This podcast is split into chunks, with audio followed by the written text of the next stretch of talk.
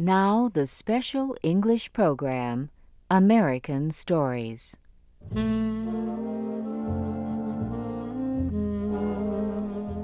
And our story today is called Judge. It was written by Walter D. Edmonds. Here is Harry Monroe with the final part of our story.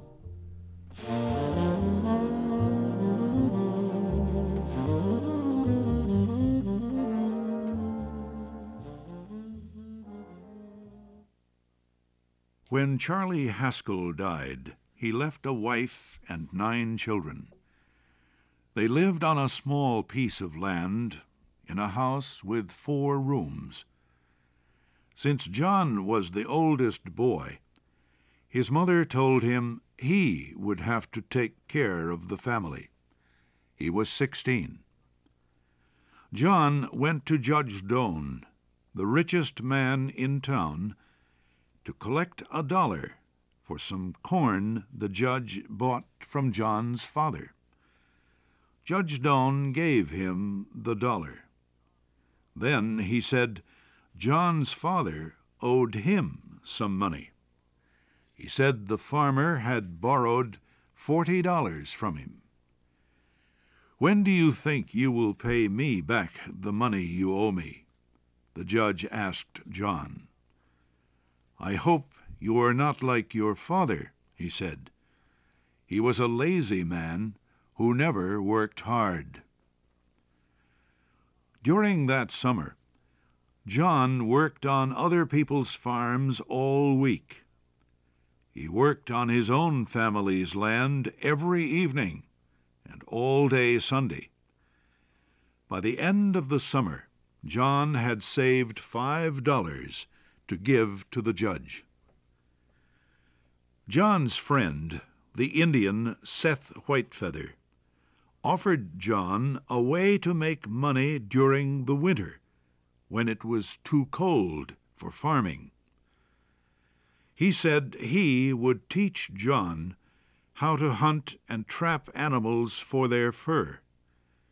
He told the boy he could earn a lot of money by doing this but he said John needed $75 to buy a gun, traps, and food for a winter in the woods. John went to see Judge Doan. He explained what he wanted to do. The judge agreed to lend him the money he needed.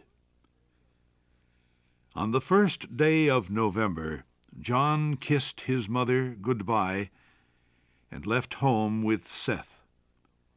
On his back he carried a large sack of food, a new gun, and animal traps he had bought with the judge's money.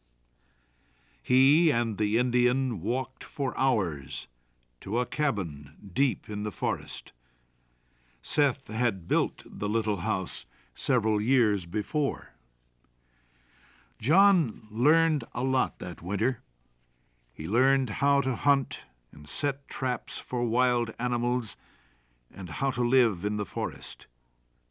His body grew strong as the forest tested his strength and made him brave. John trapped a lot of animals.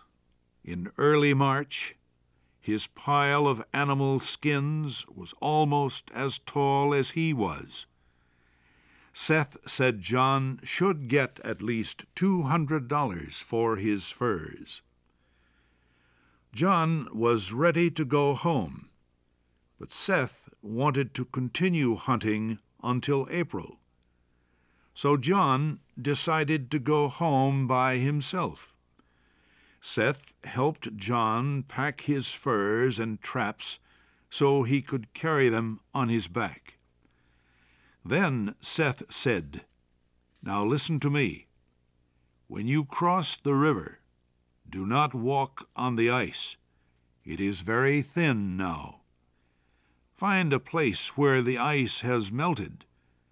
Then tie some logs together you can float on them across the river. It will take you a few hours longer to do this, but it is safer. Yes, I will, John said quickly. He wanted to leave right away. As John walked through the woods that day, he began thinking about his future. He would learn how to read and write. He would buy a bigger farm for his family. Maybe some day he would be as powerful and respected as the judge. The heavy pack on his back made him think of what he would do when he got home. He would buy a new dress for his mother. He would buy toys for his brothers and sisters. And he would see the judge. In his mind he saw himself entering the judge's office. He would count the money into the judge's hand. John could not wait to pay back the rest of the money that Judge Doan said his father had borrowed. By late afternoon, John's legs hurt, and the pack on his back was very heavy. He was glad when he finally reached the river because that meant he was almost home. John remembered Seth's advice, but he was too tired to search for a place where the ice had melted. He saw a large, straight tree growing by the river. It was tall enough to reach the other side of the river. John took out his axe and cut down the tree. It fell, forming a bridge over the river. John gave the tree a kick, but it didn't move. He decided not to do what Seth had said. If he crossed the river on this tree, he would be home in an hour. He could see the judge that evening. With the furs on his back and his gun in his arms, he stepped out on the fallen tree. It felt solid as a rock under his feet. He was about halfway across the river when the tree trunk moved suddenly. John fell from it onto the ice. The ice broke, and John sank under the water. He did not have a chance even to yell. John dropped his gun. The furs and traps slipped off his back. He tried to grab them, but the swiftly flowing water carried them away. John broke through the ice and struggled to the river bank. He had lost everything.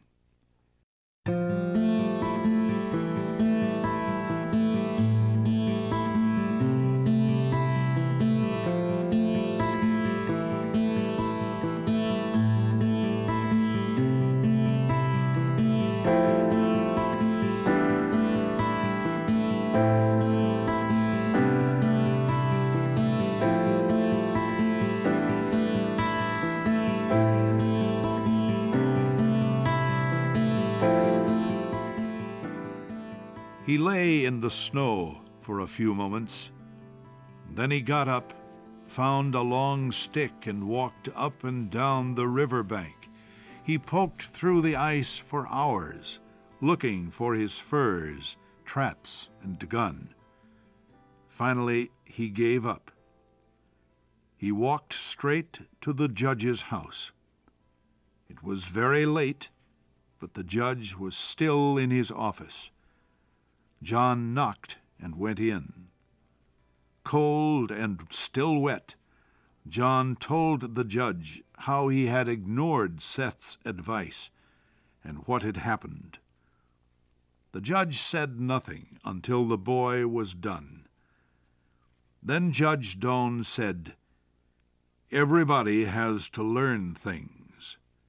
It is bad luck for you and me that you had to learn like this. Go home, boy.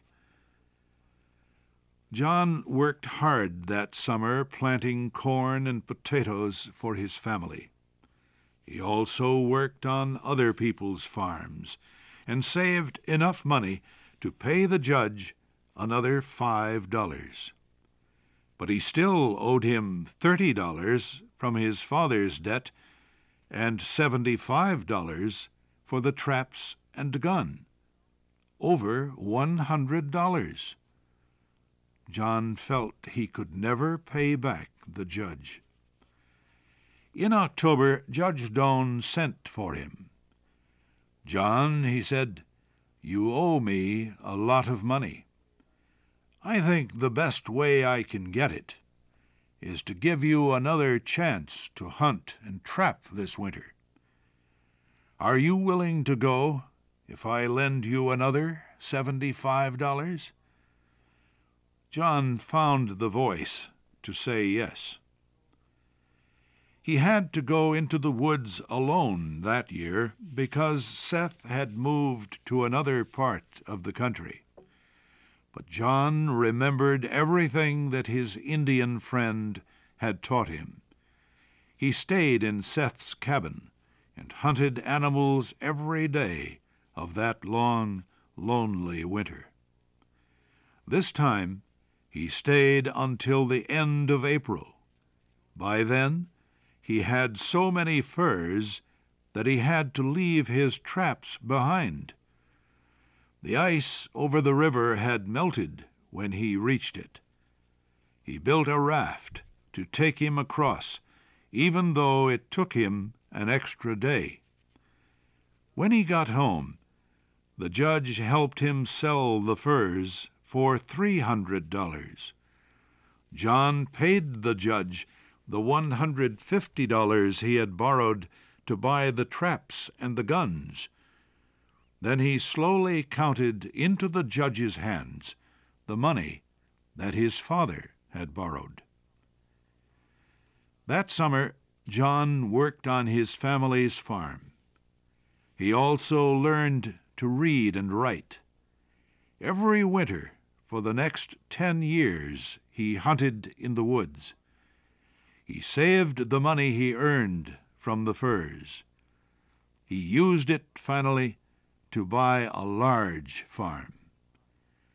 From time to time, he would visit the judge in his big stone house. The old man no longer frightened him. By the time John was thirty years old, he had become one of the leaders of his town. When the judge died that year, he left John his big house and much of his money. He also left John a letter. John opened it and looked at the date. The judge had written it the same day that John had asked him for the money for his first hunting trip.